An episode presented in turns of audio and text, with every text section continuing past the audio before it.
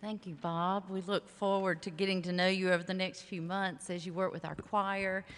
Thank you, Matthew. That piece is as fun on the piano as it is sung, so that was an extra fun. Soon after my brother in law retired, he and my sister found themselves engrossed in the process of the rigorous training to become Red Cross volunteers. They attended classes and seminars. They filled out lots of paperwork. They learned the ins and outs of the organization, and they became the first go tos in their South Carolina county to assist those in need. At all hours of the day and at all hours of the night, they would get the call there's been a fire. The storm blew a tree right through a house.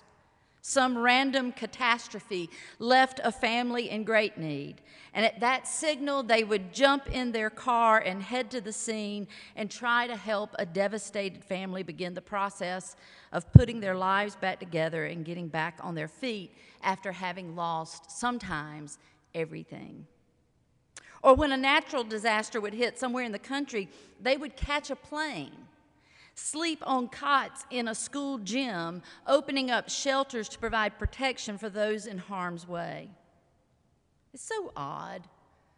When I dream about my retirement years, this is not what I imagine. I picture picturesque Greece, or a pilgrimage to Rome, or sleeping late, only to get up and enjoy a cup of coffee by the lake because in my retirement daydreams, we end up living on a lake. Please, Lord, let it be. I knew I'd get one amen. But like Isaiah, my brother in law and sister, and thousands of others hear a call and they respond. But take note no one called them and asked them to do this. They just, wait for it, volunteered. I've never noticed about this particular text before this week of study that Isaiah wasn't called.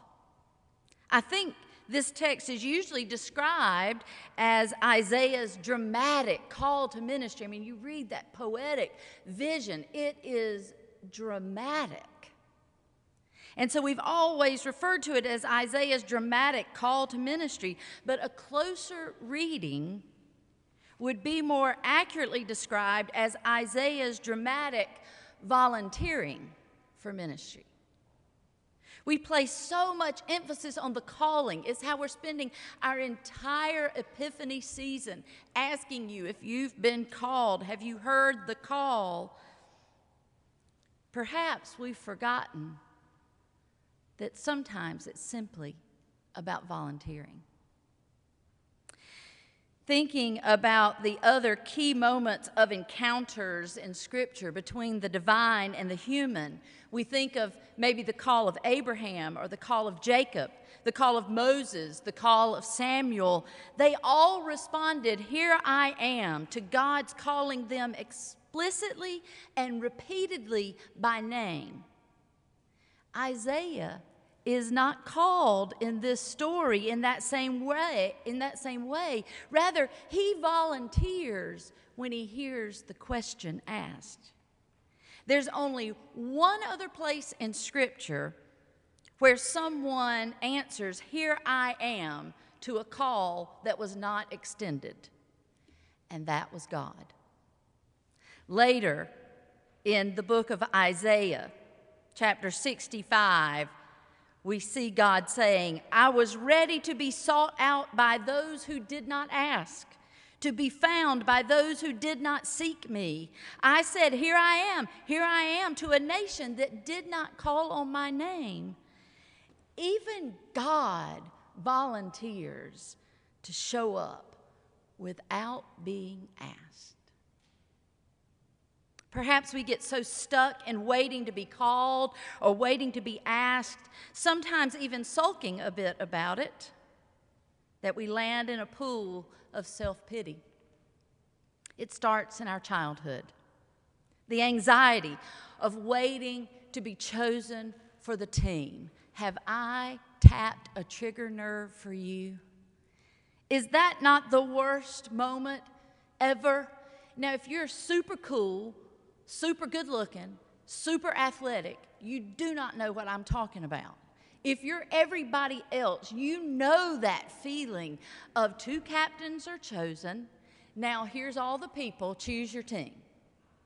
It's that moment of Red Rover, Red Rover, where you're standing there begging God, let them ask to send Amy right over.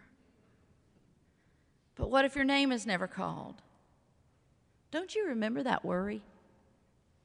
And don't you remember feeling terrible for the last person chosen? It's such a terrible system. We need to stop choosing teams that way. Perhaps those images get so stuck in our deepest core that we spend a lifetime just waiting for our name to be called, to serve on this committee, to be chosen to represent, to ask to do some to be asked to do some task. But what if we followed Isaiah's lead here and simply said, Here I am, choose me, ask me, send me. I'm ready, I'm willing, I'm able. Wow, would our jobs be easier if that's how it worked around here? If when you heard the need, you simply said, here I am. I've got this. When Liza asked for a children's Sunday school teacher, or when Joey asked for youth chaperones, or when the director of music wanted more choir members, or when Dan needed someone to stay for a room in the inn or give blood, or when Ann needed someone to be a greeter, or when lunch needed to be prepared for the uptown men's shelter, what if you said, Ooh, ooh, ooh, pick me, pick me? Let me take you back to your childhood one more time. You know the kid in the classroom that has their hand in the air? And it's not high enough, and so they inched up a little more.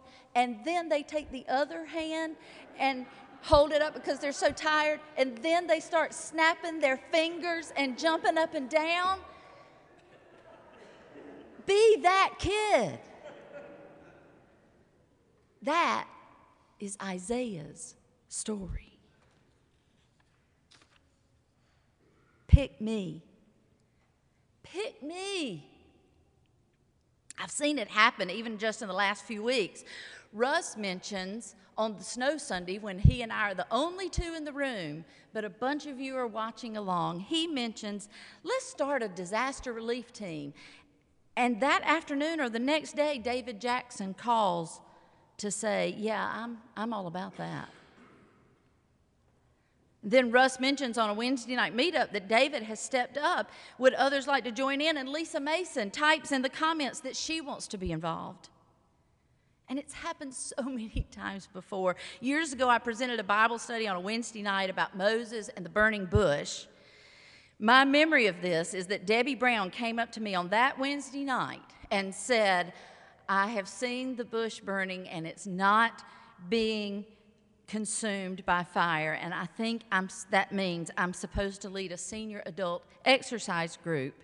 And then for years and years and years, she led the stretching and the bending and the stepping and the leg lifting that has kept our seniors young and healthy and alive. And they've also become a group that's community for one another that prays for one another, that visits one another, that celebrates birthdays together. My favorite time is to walk into their exercise time when there's a big cake for someone's birthday, because that's a good exercise group. And when Debbie was ready to retire from that, Robert Mullis stepped right in. I'm not even sure if anybody asked him but I know for certain that there was no bribing or cajoling or begging or pleading. But this is the low hanging fruit of volunteerism. It's important, it's worthy, it's needed, but there's always more. It's not good that the lectionary stops us in the text where it does today.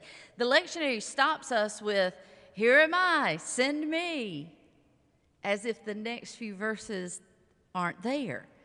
But if you keep reading, this is what God says. So Isaiah has just said, Pick me, pick me. And God said, Go and say to this people, Keep listening, but do not comprehend. Keep looking, but do not understand. Make the mind of this people dull and stop their ears and shut their eyes so that they may not look with their eyes and listen with their ears and comprehend with their minds and turn and be healed. Say what? What did I just sign up for? Isaiah said. You want me to preach in such a way that no one will understand what you are saying in order to be certain that they will never really change their terrible ways? In other words, God bids Isaiah to a failed ministry. Little wonder that the prophet goes on in a few verses to wail, How long, Lord? And God says, Until cities lie ruined without inhabitant, houses without people, and the land is utterly desolate.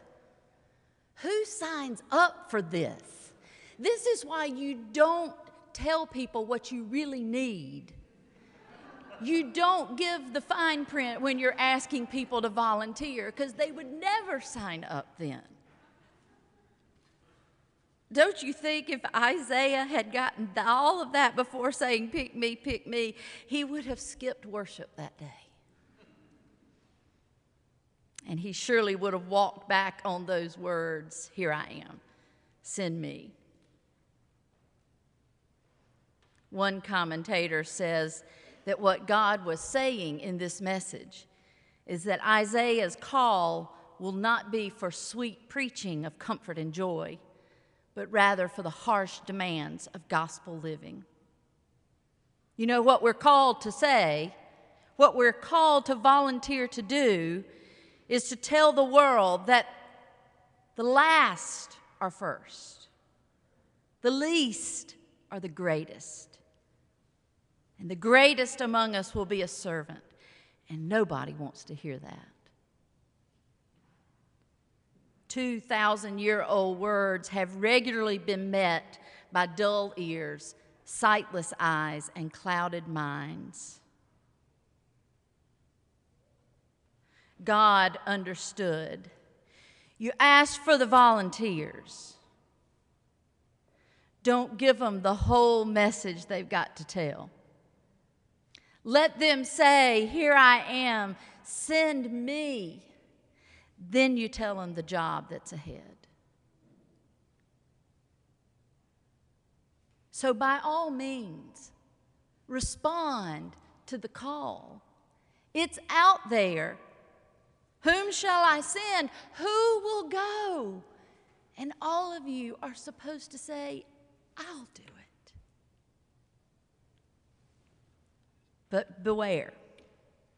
The call is never easy and it's never simple to grasp, and it's not designed for comfort and success.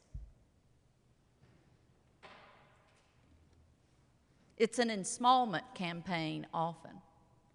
Because who wants to sign up for this life of gospel living?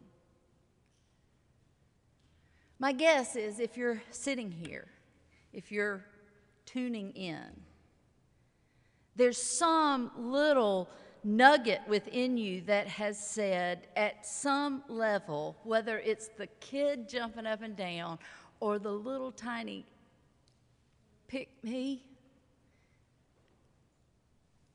if you've invested this moment, maybe there's something stirring in you that says, Here I am, send me. Who? You? Yes, you. And me. May it be so. Amen.